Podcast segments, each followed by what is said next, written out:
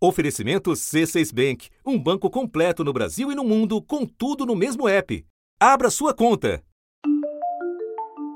Tenho 68 anos de idade, sou da agricultura a vida inteira, nasci na agricultura. Agora, este ano, esse ano prejudicou o trigo, o milho, o feijão. Desde o começo do ano é bem grave a situação. Todos esses 18 anos que eu já mexo com lavoura, é a primeira vez uma perca tão grave dessa. Foi um ano muito seco, né? Muito seco. A umidade realmente fez muita falta para nós durante todo o ciclo de cultivo, né? A gente considera que é uma seca verde, né? Se tu olha e sabe assim, as pastagens estão meio verde, só que para as águas não é o suficiente essa, essa chuvinha que dá. Estes que você acaba de ouvir são produtores do centro-sul do país, há meses penando com escassez de chuvas nós tivemos o quê? Seca aliada ao frio intenso. Cana em pé morreu, cana que colhida, início de safra, também morreu e cana planta também. É, nessa última é, safra, que foi de milho, tivemos um agravamento muito grande da seca. Tivemos períodos aí de mais de 70 dias sem nenhuma chuva. E quando a chuva vinha, era com pouca intensidade, né? Chovendo a, média aí de, de, de, de 150 milímetros por mês, de repente vai levar quase um ano para encher. Né? Se não chover urgente para iniciar as preparações de solo para os plantios de milho, vai complicar a próxima safrinha de novo. Aí vai fazer o quê? Chuvas abaixo do previsto e má gestão. Combinados, esses dois fatores nos jogaram na fase mais aguda de um drama que, sabemos agora, veio para ficar. É o que alerta um levantamento inédito da rede de pesquisadores MAP Biomas. Em 35 anos, perdemos 15,7% da superfície coberta com água no Brasil. É como se um lago maior que o estado de Alagoas tivesse secado. Drama de alcance planetário as Nações Unidas alertaram hoje para os impactos catastróficos da maior seca em seis décadas no leste da África. Já deixou milhares de mortos e ameaça 12 milhões de pessoas na Somália, no Quênia, na Etiópia, Djibouti, no Sudão e em Uganda. Pior seca da história da Califórnia. A estiagem por lá levou moradores de uma das regiões mais ricas do mundo a buscar água até na sarjeta. A Argentina é o terceiro maior produtor de soja do mundo e está enfrentando uma das piores secas de sua história. Da redação do G1, eu sou Renata Loprete e o assunto hoje é o Brasil secando. O quanto o país já perdeu em recursos hídricos e as adaptações que o aquecimento global vai exigir. Dois convidados neste episódio: a jornalista Sônia Bride, repórter especial do Fantástico, e o pesquisador Gilberto Câmara, ex-diretor do INPE e do Grupo de Observações da Terra. Ele também integrou o Conselho Consultivo do último relatório da ONU para a redução de riscos de desastres. Sexta-feira, 3 de setembro. Sônia, você estudou no detalhe os números que mostram a perda de superfície de água doce no Brasil. Pode começar dimensionando o problema para nós? O quão grave ele é? Ele é muito grave, Renata, bastante grave. O Brasil, em 35 anos, perdeu 15%, quase 16% de superfície de água. São 3 milhões de hectares de terra que estavam cobertos de água e que agora estão secos. Isso é bastante visível, por exemplo, no Pantanal. O Pantanal perdeu 60% da sua cobertura de água. É, o que caracteriza o Pantanal é ter água. Se não tem água, deixa de ser Pantanal, vai ser outra coisa. É, e isso a gente está vendo a situação dramática que está lá, em que a seca alimenta o fogo, o fogo alimenta a seca. Mato Grosso do Sul é o estado com a maior perda absoluta e proporcional de superfície de água. A redução chegou a 57%. Em seguida vem Mato Grosso e Minas Gerais. Antes, os períodos de seca passavam e depois os rios enchiam novamente. Mas agora a natureza não está conseguindo se recuperar. E o Brasil, é, uma outra pesquisa mostrou que o Brasil queimou 20% do seu território em 35 anos. Algumas partes, 60% desses lugares queimados, foram queimados mais de uma vez. É, isso é fogo proposital. Esse fogo ele deixa o chão limpo, aumenta o calor e, a, e diminui a capacidade da terra de absorver a água. Né? Então a gente está tendo uma das 12 grandes bacias hidrográficas do país, 12 perderam água. Algumas de uma maneira extremamente dramática, como o Pantanal, e outras de maneira muito preocupante. Só estão de fora, por enquanto, o norte, né, a Amazônia e o Pampa. São os biomas que estão menos afetados por essa, por essa crise. Você esteve em Cáceres, no Mato Grosso, um dos três municípios brasileiros que mais secaram nesse período, de acordo com o MAP Biomas. Indo lá, Sônia, o quão visível é esse processo de perda da água? O que é que você viu e ouviu das pessoas na região? Olha, Renata, em Cáceres, eu estive lá três semanas, era o começo da estação da seca, e todas as sapatas da ponte de Cáceres já estavam de fora. Então, a gente entrou nessa estação de seca na situação em que deveria estar saindo. É, nesse momento tem um terminal graneleiro, um porto graneleiro que está fechado porque não tem calado para as balsas. Foi a primeira vez que eu fui ver o Rio Paraguai, né? E é, eu cresci no interior ouvindo, né, a, a Xalana, esse clássico da música é, da música caipira brasileira, da música regional, né? Oxalana sem querer, tu aumentas minha dor. Nessas águas tão serenas, vai levando meu. E eu cheguei no Rio Paraguai e tomei um choque, né? Primeiro porque as chalanas não estão descendo o Rio Paraguai.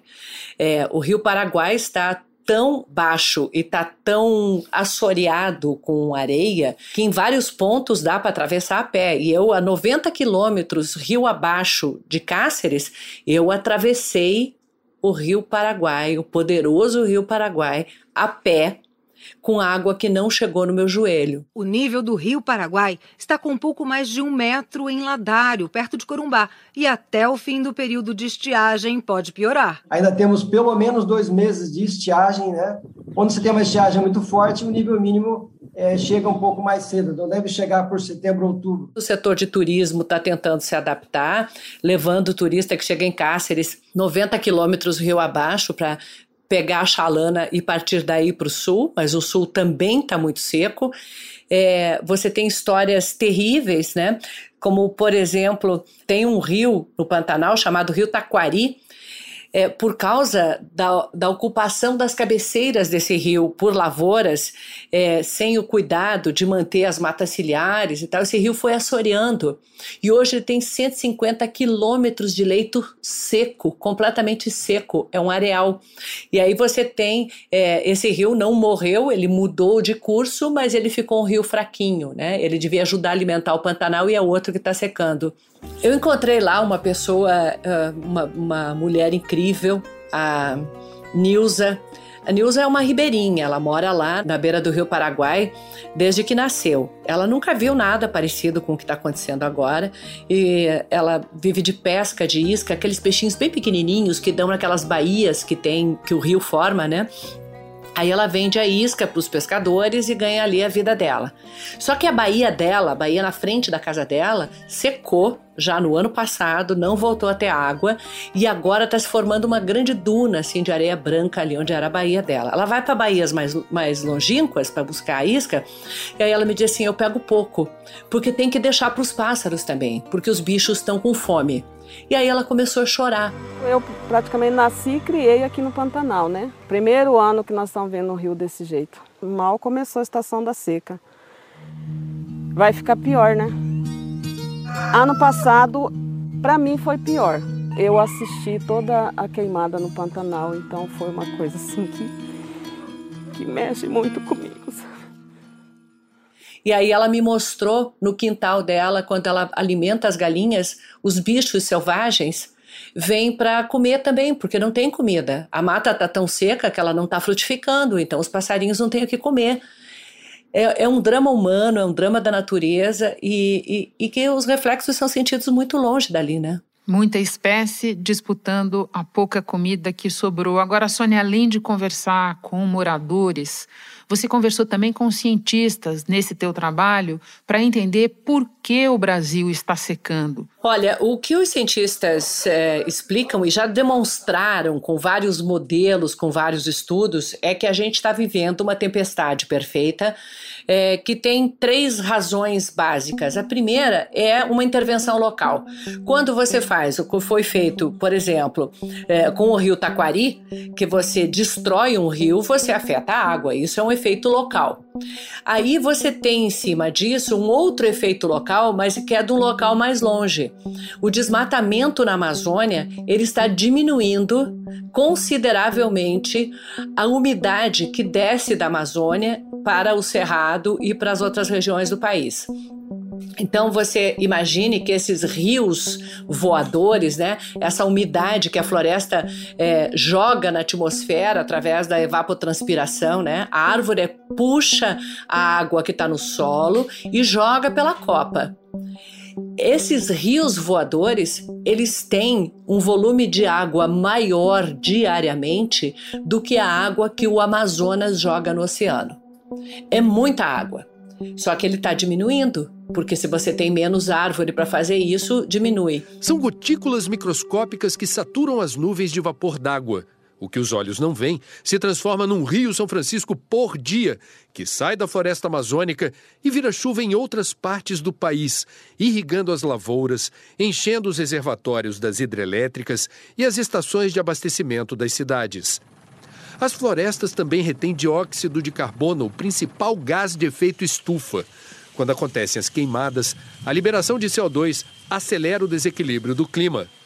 São milhões de toneladas de gás elevando a temperatura média do planeta. Então, o cerrado está mais seco, está muito mais seco, e no cerrado nascem os principais rios do país, que vão para o Nordeste, que vão para o Sul, que vão para o Sudeste. Além disso, a gente tem as mudanças climáticas que estão fazendo com que eventos extremos, como Laninha, por exemplo, que é responsável por diminuir a chuva no Brasil, principalmente nessas regiões que alimentam os rios que a gente precisa, onde estão as concentrações urbanas, onde estão as grandes usinas, o laninha tem se tornado mais frequente e aí os reservatórios não têm tempo de se recuperar depois que acaba o fenômeno. O laninha, um fenômeno que resfria as águas do Oceano Pacífico e afeta o clima em todo o mundo, já esteja atuando. Normalmente o Laninha só se forma a partir de outubro, mas nos meses anteriores, as correntes de vento historicamente ficam mais fortes. Era para ter terminado o Laninha esse ano, mas os cientistas estão vendo com bastante consistência que mal enfraqueceu uma Laninha e já está vindo outra. Então, nós estamos sob o risco de ter um estresse hídrico duradouro de 3 a 4 anos. Então vamos para o estresse e outros efeitos. Eu quero terminar te ouvindo sobre os impactos desse processo. Um deles já está bem visível para todo mundo, que é a crise hídrica, o nível baixíssimo dos reservatórios. Você mencionou isso no início da nossa conversa. Que outras consequências você encontrou na tua apuração? Olha, eu falei com muitos agricultores, eu falei com pequenos agricultores e com grandes agricultores. Um deles lá no Paraná, por exemplo, em Cornélio Procópio, que fica perto de Londrina. Ele tem mais de mil hectares de milho.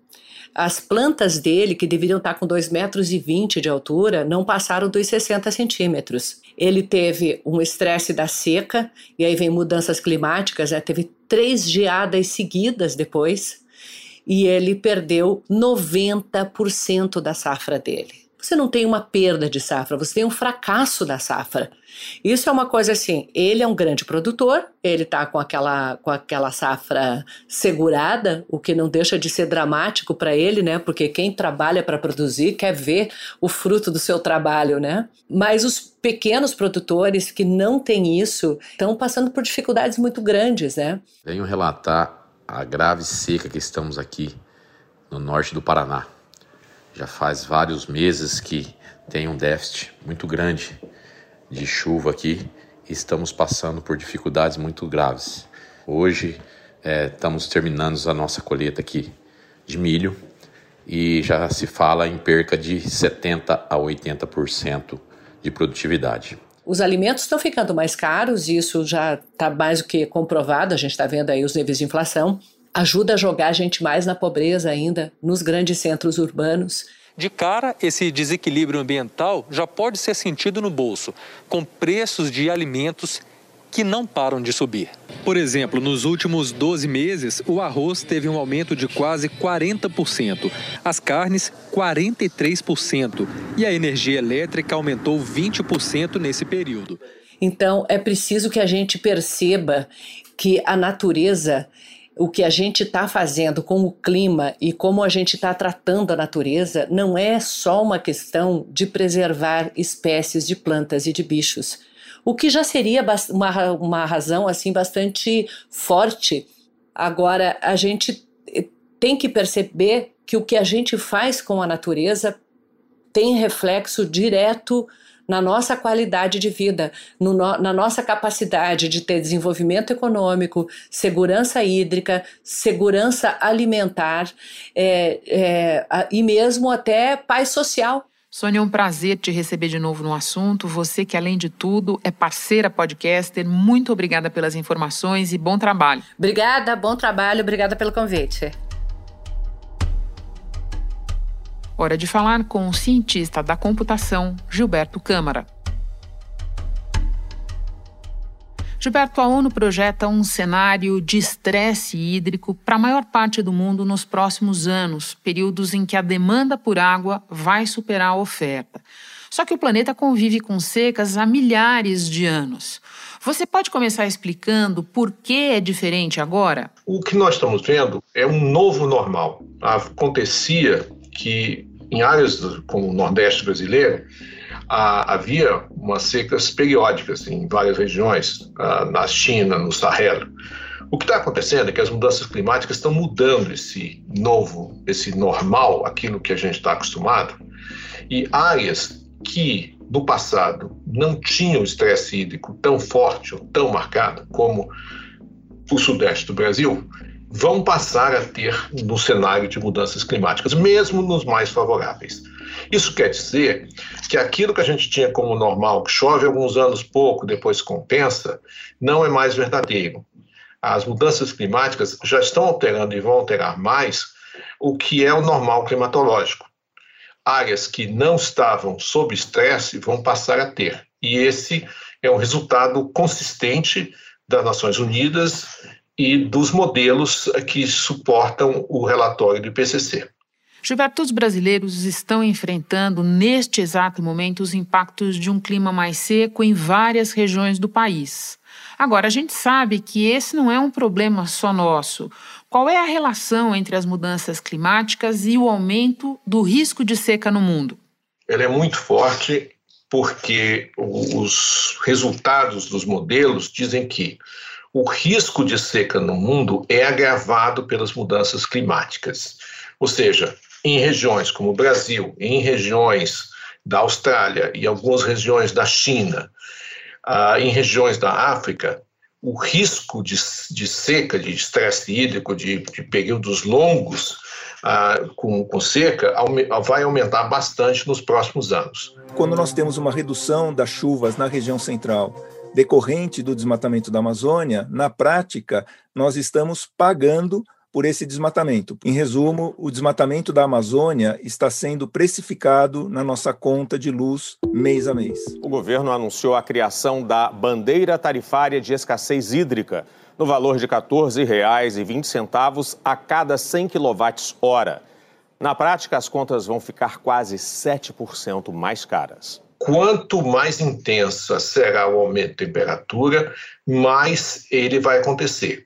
Só que ele não acontece por igual no mundo inteiro. Há regiões mais afetadas do que outras. O relatório da ONU estima que nos últimos 20 anos as secas afetaram pelo menos 1 bilhão e 500 mil pessoas e causaram perdas econômicas da ordem de 124 bilhões de dólares. Agora, o próprio relatório reconhece que esses números provavelmente estão bem subestimados. Por quê?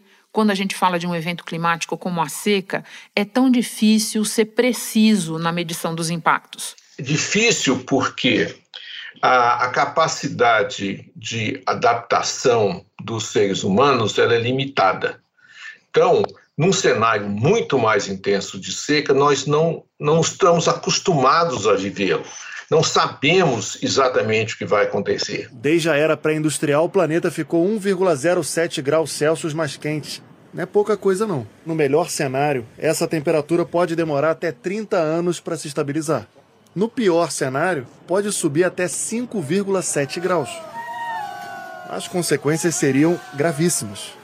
Eventos extremos se tornariam ainda mais frequentes. Enchentes, secas, ondas de calor, ciclones, derretimento no Ártico. O que nós vamos fazer com 20, 25 milhões de pessoas que vivem hoje em regiões com uma insegurança eh, hídrica enorme que pode não ter condições de sobreviver naquela região daqui a 10, 15 ou 20 anos. No Nordeste, por exemplo, brasileiro, que está acostumado a secas, nós temos uma ideia histórica de quão seguiu o prejuízo. Mas imagine no Sudeste brasileiro. Nós ainda estamos uh, medindo qual é o impacto na agricultura, na disponibilidade de água, na disponibilidade de energia. Então, não é fácil para as Nações Unidas estabelecer parâmetros para aquilo que não tem precedente histórico. Gilberto, uma questão mais pessoal. Eu fico aqui pensando que para você deve ter um, um, aspecto peculiar no estudo de tudo isso, porque a tua família vem de uma região tradicionalmente mais seca, certo? Sim, eu, a minha mãe é de Quixeramobim, que é uma das cidades mais secas do Brasil. E, obviamente, para mim, ter visto o Nordeste tantas vezes com essa seca, e a gente sempre imagina, como bom nordestino, que o Centro-Sul é maravilha. E, uh, e, ver que, por conta de a combinação de efeitos humanos e suas consequências climáticas, nós estamos vivendo escassez de água em São Paulo, é voltar um pouco a um passado que remete a um certo atraso de desenvolvimento que a gente associa ao Nordeste. Do passado, vamos para o futuro, porque mesmo se a gente frear hoje as emissões, algum grau de aquecimento, pelo que eu entendo, já está contratado, certo? E, portanto, um maior grau de risco de seca. O que precisa ser feito, no teu entender, para a gente pelo menos reduzir o dano? Renata, a palavra-chave é adaptação. Essa é a palavra que as Nações Unidas estão utilizando. Adaptação não significa negar nem significa dizer não vai acontecer, significa dizer vai acontecer. E nós temos que adaptar todas as nossas práticas, desde as práticas do dia a dia, do uso que a gente faz de água, mas principalmente o nosso planejamento. O planejamento energético brasileiro ah, é feito ainda como se nós vivêssemos na década de 60. Então, há uma, há uma, adaptação nacional das nossas cidades para os cenários de menor energia, das nossas casas, mas do nosso, todo o nosso país. E o Brasil está com enorme atraso em planos de adaptação. Nós ainda estamos tentando vencer o negacionismo. Ora, além de vencer o negacionismo, o plano de longo prazo que nós temos para energia, que nós temos para produção de alimentos, tem certamente que contemplar ações importantes de adaptação. Gilberto, muito obrigada pela conversa, por todas as explicações. Bom trabalho para você aí. Muito obrigado, Renata. Este foi o assunto podcast diário disponível no G1, no Globoplay ou na sua plataforma de áudio preferida. Vale a pena seguir o podcast na Amazon ou no Spotify, assinar no Apple Podcasts, se inscrever no Google Podcasts ou no Castbox e favoritar na Deezer. Assim você recebe uma notificação sempre que tiver novo episódio. Comigo na equipe do assunto estão Mônica Mariotti, Isabel Seta, Arthur Stabile, Gabriel de Campos, Luiz Felipe Silva, Tiago Kazuroski, Giovanni Reginato e Ana Flávia Paula. Eu sou Renata Loprete e fico por aqui. Até o próximo assunto.